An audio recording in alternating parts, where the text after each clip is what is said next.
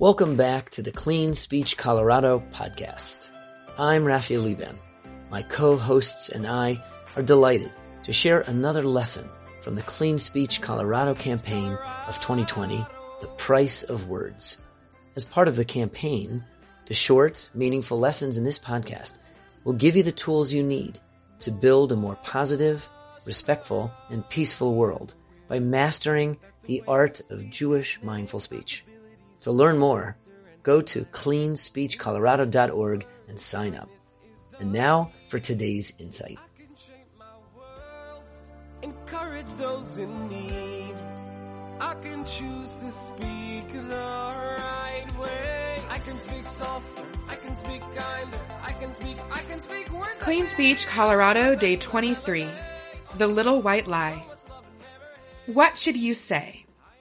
Your close friend drives up in her new car. She's delighted with it. She asks what you think. You don't care for it. Should you tell her that it's not your taste, which is true but will hurt her feelings? Or should you give her a nice compliment, which will make her feel good but isn't really what you think? The Talmud discusses this very situation and concludes that you should give the compliment. But it's not true, you ask. Should I lie to her?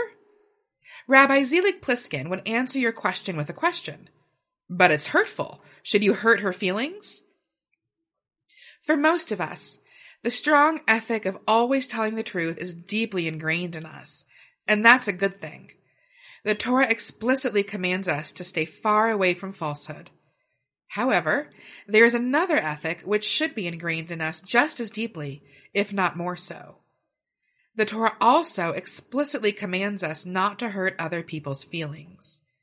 In this case, there is no constructive reason to tell her what you really think of the car. She's not going to return it. You'll just be hurting her feelings. And you can't do that. If this attitude is not already firmly established in our heads and hearts, it should be. Just as you think of yourself as an honest, upstanding person, you should also think of yourself as someone who doesn't hurt others. Try this at home. Today, spend a few minutes meditating on the thought, I do not hurt other people's feelings.